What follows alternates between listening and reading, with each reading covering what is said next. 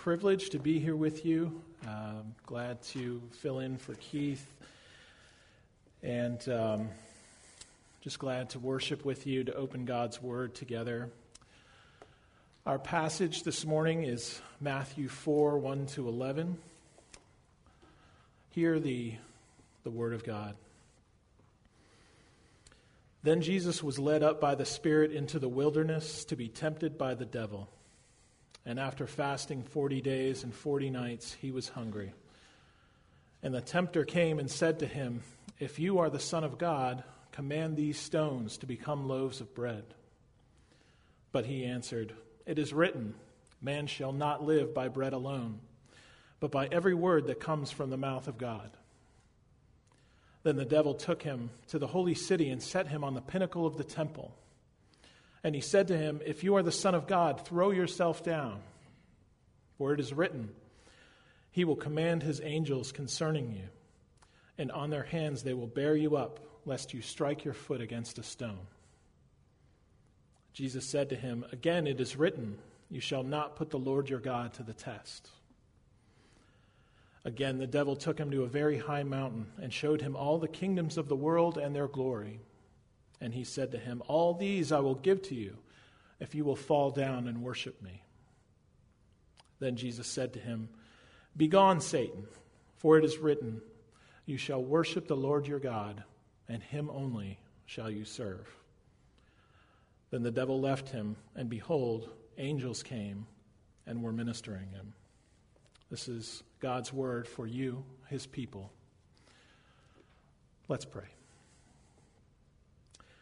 Our great God and Heavenly Father, we pray that you would be with us this morning, that you would uh, bless the reading of your word, the preaching of your gospel. We pray that your, your spirit would be among us. Help us to understand your word, to take it to heart, and to practice it in our lives, that you would be glorified. It's in your Son's name and for his glory that we pray. Amen. Stanford University did a famous experiment in the 1960s and 70s called the marshmallow experiment. They took a group of children and they would offer them a, a treat a marshmallow, piece of candy, a pretzel, and they would say, if, if, the, ch- if the children could resist eating the treat for a time, after a while, they would get two treats. So the, it was a, an experiment testing whether the children could resist. Could they hold out with the promise of something better? Could they resist that temptation? The ones who did resist went on to report better life outcomes, you know, ended up living better lives. Some of us never reach this stage of being able to delay gratification uh, it's hard to resist, you know, when there's something in front of us that we desire, there's something that we that we want. It's it's hard to say, you know, I'm going to resist this with the promise that maybe something will be better, you know, because we're not necessarily told that, like these children were, that if we resist, there will be something better. So we can be tempted to take what we can get right now. Uh, I mean, that's where the phrase comes from the, the, the saying, a bird in the hand is worth two in the bush, right? You might as well take what you can get. Um, we see this sort of temptation all around us the temptation to take what we can get. And it comes in all sorts of uh, forms that the culture uh, throws at us in terms of um, sexual morality, uh, the, the, temptation to cheat or to do underhanded things to get ahead at work, uh, to you know, just try to get away with things when we think no one is looking. Um, these various forms of temptation, you know, they take different forms, but they all result, result from the fall, the, the effects of the fallen world. Uh, and sometimes it's the world itself that tempts us, sometimes it's our own sinful nature. Sometimes, as in today's passage, it's because we have an enemy who opposes us and tries to get us to fall. And that brings us to today's passage because this is, a, this is a, about temptation as a fact of life in a fallen world.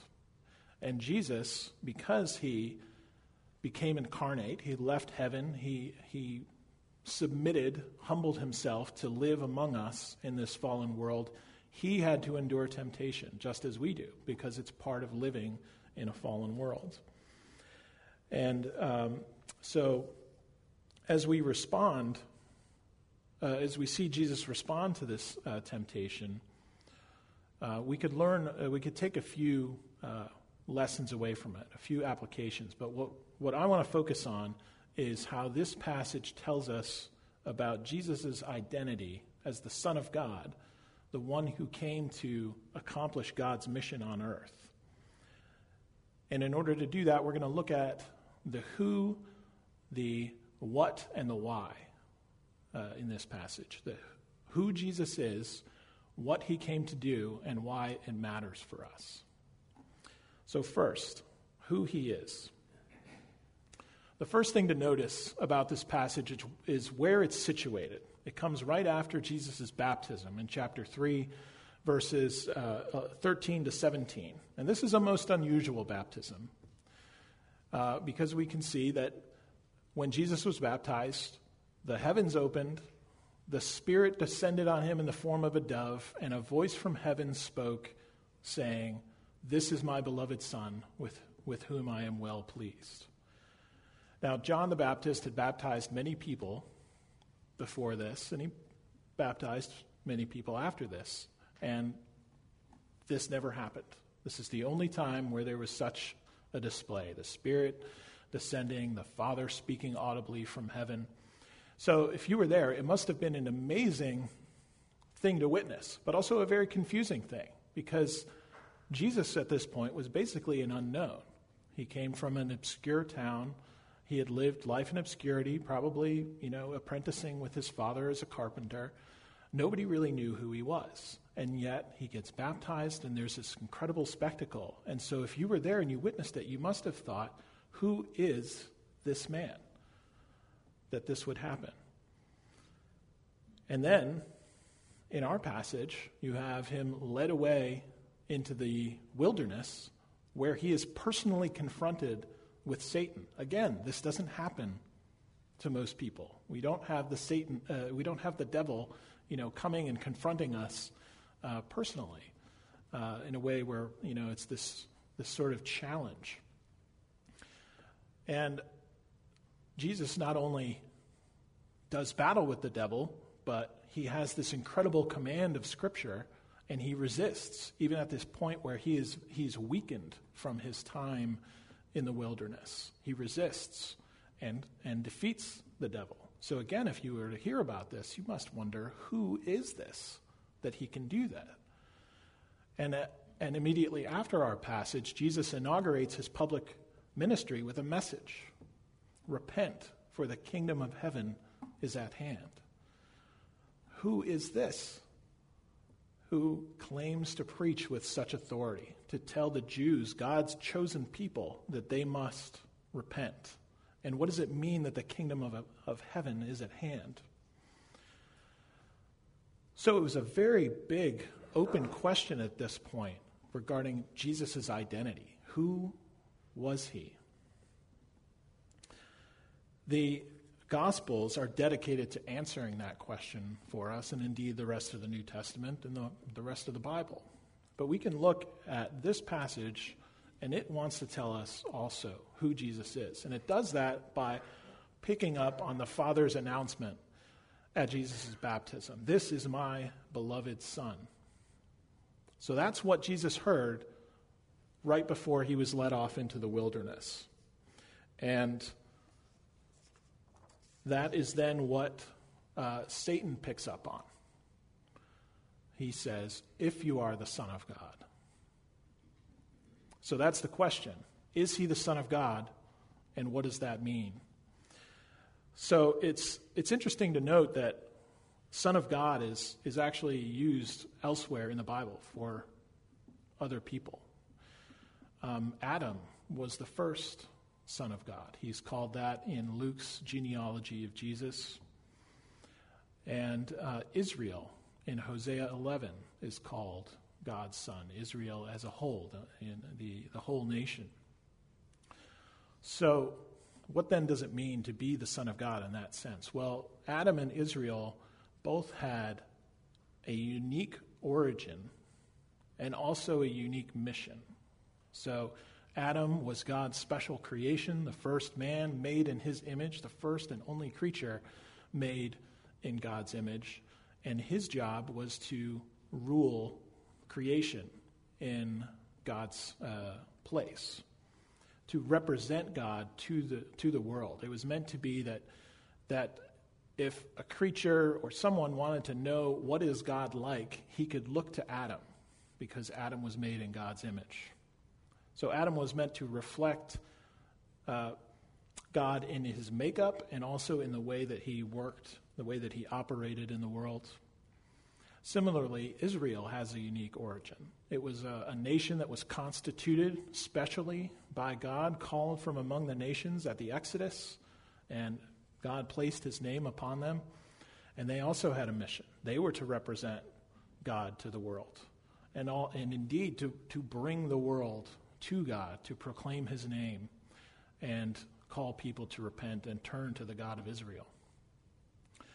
So, in a similar way, Jesus has a unique origin and a unique mission, a special mission. He is from eternity. He is the eternal Son of God, the second person of the Trinity, who came down from heaven and became incarnate for our sakes. And he has a special mission. He represents God to the world. He proclaims the gospel. He calls people to come and be reconciled to God. So he picks up on this theme of these previous sons of God, Adam and Israel, but he does so in a way that exceeds them. He succeeds where they fail. And we'll pick this up again in a little bit.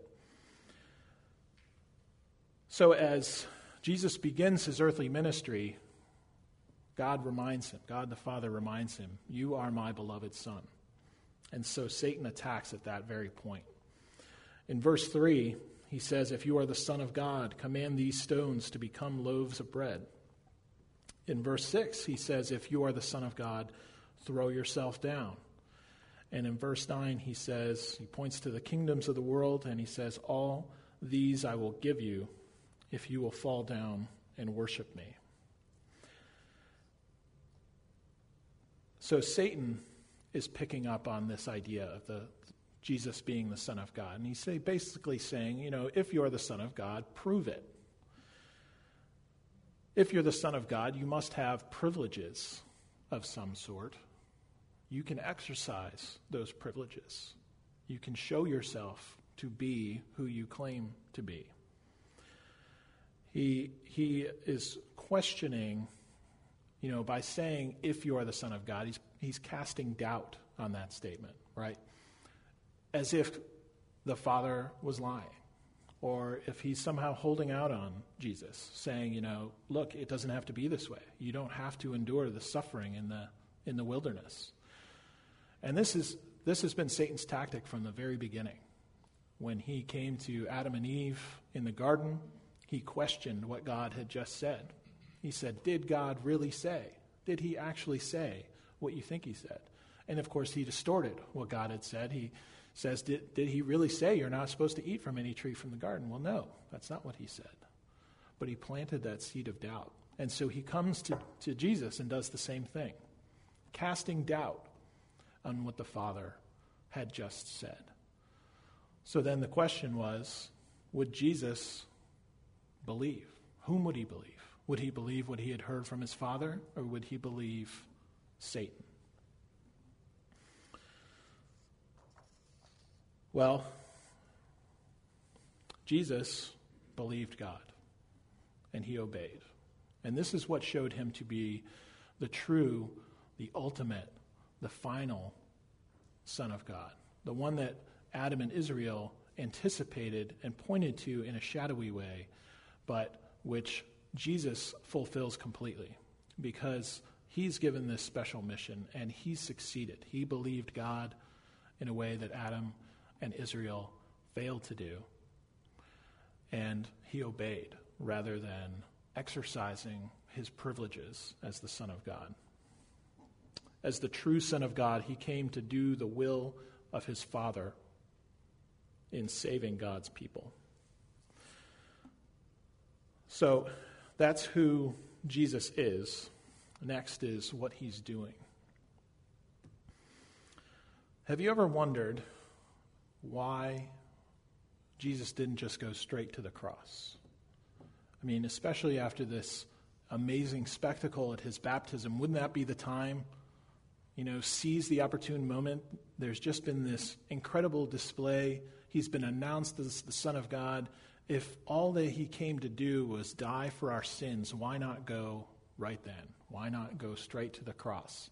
Why did he have to endure everything in between? Why preach and teach for three years? Why suffer? Why not just go straight there? Well, we, we can often tend to focus on Christ's death on the cross as being the, the central part of his work. And indeed, it is very important, but it's not the end. It's not that he only came to die for us, he also came to live for us. So those three years in between, and indeed his entire life, matter for us as well. His, his life, the rest of his life, uh, are part of what theologians call the humiliation of Christ. Meaning, not that he was embarrassed for some reason, but that he humbled himself, as Paul says in, in Philippians 2 he humbled himself by taking on the form of a servant and being obedient to the point of death, even death on a cross. He endured what they call the miseries of this life, which is really just the sort of everyday things that we endure as part of life in a fallen world brokenness, disease, frustration, disappointment, suffering, sickness, death, all of that. He endured it all because he came as a true man. And he endured everything that we as men and women endure. And these temptations are part of that. It's part of his living for us in addition to dying for us. So, let's take a closer look at these temptations. They'll help us to Uh, see some more of the contrast between Jesus as the, the true Son of God and the and Adam and Israel. So, in the first temptation, Satan invites Jesus to conjure up some bread. It's not an unreasonable request, right? It, it had been a long time. Jesus had gone without bread or water for 40 days. It says he was, he was hungry, and one of the great understatements, I think, in the Bible. So, why not conjure up some bread? You are, you are hungry. What's, what's the harm? You have the ability, right? If you are the Son of God, you can make bread. Jesus says, Man does not live by bread alone, but by every word that comes from the mouth of God. Elsewhere, Jesus says, My food is to do the will of the one who sent me, says in John 4:34.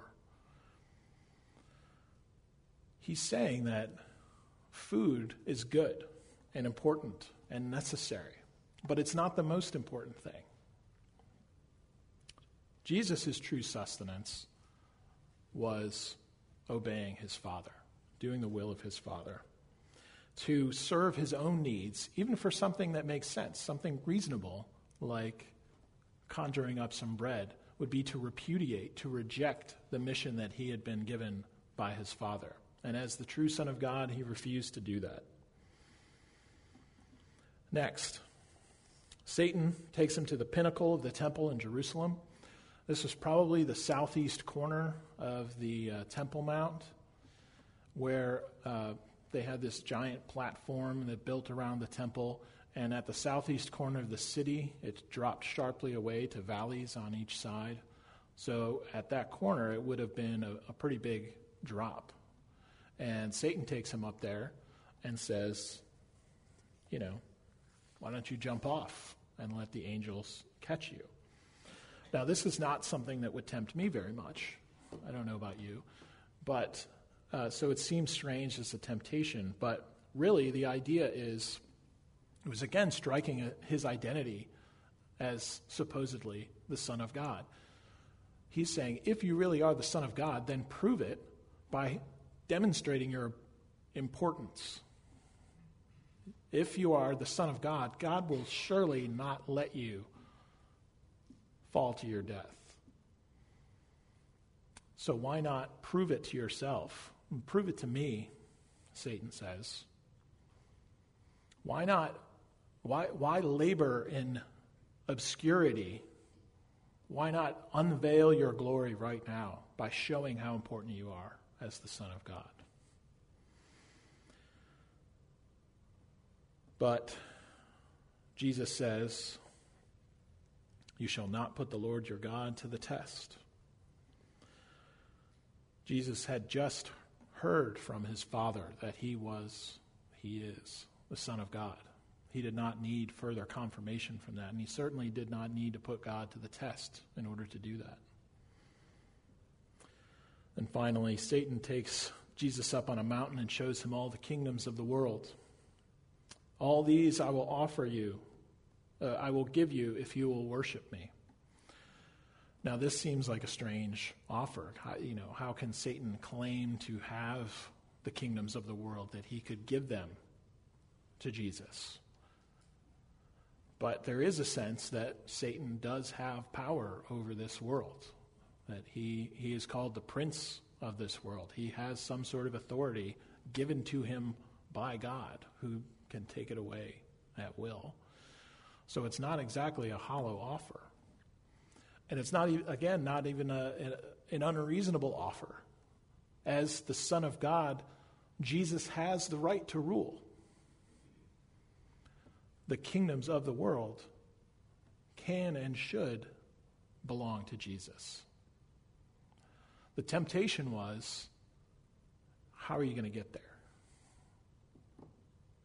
Satan, Satan says, the, the path that you're on is filled with suffering.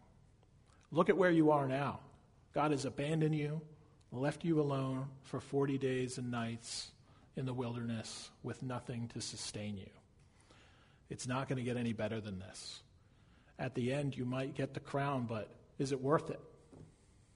Why not take the shortcut, take the easy way out, worship me now, and you can have the kingdoms of the world?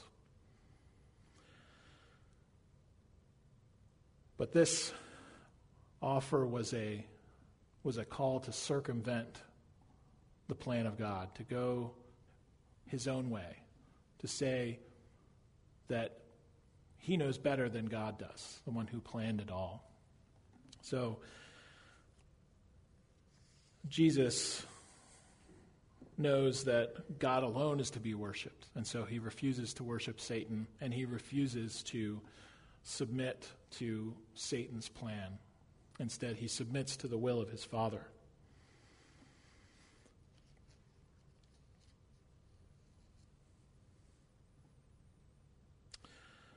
Three times, Jesus quotes Scripture in response to Satan's temptations. He goes to Deuteronomy in each case.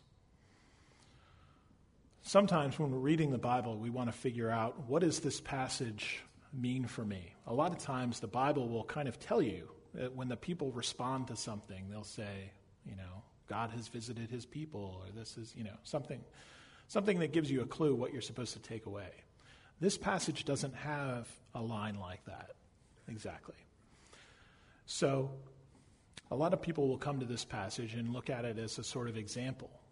Uh, we see uh, Jesus confronted by the devil, and he responds by quoting Scripture. And so we say, okay, well, we are supposed to memorize Scripture and deploy it in times of spiritual uh, uh, battle. And that's what we take from this passage. Now, there's some truth to that. We ought to know Scripture. We ought to be able to deploy it, to preach it to ourselves, to others, even to preach it to uh, forces that come against us. But that's not ultimately what this passage is about. We can see that by the way that uh, this passage echoes other events that we see in the Bible. First, again, as we've mentioned, we see Jesus encountering the devil here. As, and this is a, a, an echo of what happened in the garden where Satan tempted uh, Eve um, and through her, Adam. And when they were tempted, they succumbed. And as a result, the world fell. We deal with thorns and thistles, and you know the world groans in anticipation of being redeemed uh, when Christ returns. Uh, so we are living with the consequences of their failure at the beginning. But when Jesus encounters the devil, he succeeds. He resists the temptation, he prevails. The result of that is that this is sort of the first shot fired in the final battle where the effects of the fall start to get rolled back. It's a, it's a, a sort of redo of the events that led to the fall. And when Jesus succeeds as the, the second Adam, the new, the final, the Son of God, he is starting to roll back the effects of the fall. This is where the defeat of evil begins. Look also at where this is happening. It happens in the wilderness. If you know your Bible, that ought to remind you of Israel's wandering in the, in the wilderness for 40 years. They did, they wandered because they were disobedient. They refused to go up and conquer the Canaanites because they were afraid. And as a result, they spent 40 years in the wilderness. Jesus is in the wilderness not because of disobedience, but because of obedience. And because of preparation. It's a time of preparation for his earthly ministry. And also, while the Israelites were in the wilderness, they failed while they were there. They continually grumbled and complained against God. They refused, uh, they failed to trust him completely. Again, Jesus succeeds where they failed. He trusted his Father completely. So, yes, Jesus is our example. We ought to look to him uh, to learn how to live the Christian life. We should follow his example in knowing and being able to deploy Scripture. But there is more than that because he succeeds where others have failed. He succeeds where we have failed. And even better than that is that his success counts for us. Those who place their faith in him are reckoned, are counted as having endured temptation and succeeded and lived a righteous life just as he did.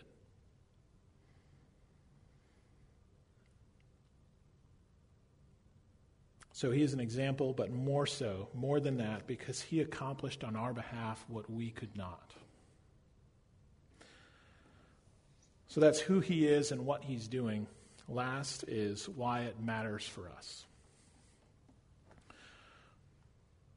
Briefly, what this passage means for us is, is hope. It means that we can have hope. I don't know about you, but I can tend to get tired of myself. I get tired of falling into the same old traps that I've always fallen into, of committing the same sins, of, of falling into the same patterns that I always have. And over the course of my Christian life, I've had victory over some things and in some ways, but you know, a lot of the time it just feels like I haven't come very far. Maybe you can relate. And these are, it's with minor things. Uh, you know, why can't I get to work on time? You know, why can't I, uh, you know, respond to emails in a timely manner? Small things, but then big things too. Why can't I stop losing my temper? Why can't I love my wife as I should? Why can't I care for my parents or my siblings? You know, big things, small things. We sometimes just don't feel like we're making a lot of progress. But there's hope for us here in this passage because Jesus endured what we endure. because he was truly and fully man and he lived the kind of life that we do, but he did it without sin. Hebrews 4:15 says he was in every respect tempted as we are, yet without sin. Now you might think, well, good for him, but what does that have to do with me? He doesn't know my circumstances. He doesn't have to live my life. He doesn't have to deal with the people that I have to deal with. He doesn't have family problems, job pressures, mortgage payments. My car keeps breaking down. He wasn't married. He didn't have kids. He doesn't know anything about what I have to deal with. So, when we think like that, we're drawing a pretty sharp contrast between our experiences and Christ's. The problem is that we have it backwards. We think that he, we can't understand, uh, he can't understand our circumstances. The truth is, we can't understand his circumstances. We can't understand what he experienced. We will never know the level of opposition that and temptation that Christ experienced. Think about it. The reason is that we are sinners. We've fallen before. It doesn't take much to get us to fall again right? One little push, a little opposition from somebody. Satan and his minions don't have to work hard to get us to fall once more. But Christ, though he was fully man, was also fully God, meaning that in order to tempt him, Satan had to unleash incredible pressures, the likes of which we cannot imagine. And Christ faced Satan when Satan was at full strength. Since the incarnation, Satan has been weakened. He's been bound. He's been dealt a definitive blow. But at this point, he was at full power, and he unleashed everything he had at Christ. We can't imagine what that must have been like. And we shouldn't think that it was not a real temptation either, that it was just easy for Jesus to brush it aside. He was fully man. Hebrews says he was tempted. Now, we don't necessarily know what that means, but we know that it was a real temptation.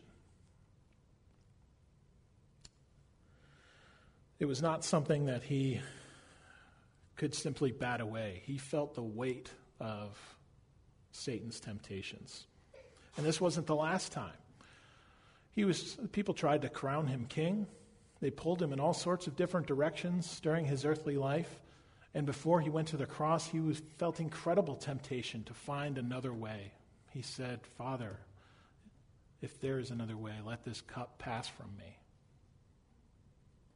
But not my will, but yours be done.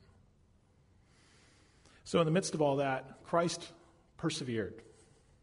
He died on the cross for our sins and was raised for our justification, and now forgiveness is available to those who place their faith in him. When he was raised, he sat down, he ascended in heaven, sat down at the right hand of God the Father, and there he always lives to make intercession for us. Again, this episode means that we have hope because while Christ is interceding for us, he does it from a place where he knows what we're going through because he's experienced it. He knows our weaknesses and our frailty, and he can pray for us more passionately and effectively. And part of his ministry, then, at the Father's right hand, is he sent his Spirit to be with us, to dwell in our hearts, to sanctify us, to help us break those patterns. And again, the Spirit can do that because Christ has been where we are and He knows what we go through. So we have hope because of the certainty of our forgiveness, because of the uh, intercession of Christ, our great high priest, and because of the work of the Spirit in our lives. This passage sort of encapsulates all the work of Christ on our behalf the, it, it tells us of the, the beginning of, the, of Satan's defeat and our final victory, and therefore it gives us hope. If you've ever, ever been on a missions trip or in the military, or any, any sort of extreme ex, uh, situation or experience, a lot of people who've been in those experiences, when they come home, they find it hard to talk to other people about those experiences because you just can't explain what it was like if you weren't there, right? Nobody can understand. Well, friends, I want to encourage you that Christ understands your experiences. He knows, He understands. And because of His work on our behalf, because He has prevailed where we could not, where, we, where He has succeeded where we fail, we can trust in Him and we can experience victory over the world, the flesh, and the devil. He has prevailed because He is the Son of God, sent from God, who obeyed perfectly, who believed His Father, so that those who have faith in Him can be counted righteous in him. So, this is our hope. Thanks be to God. To God be the glory.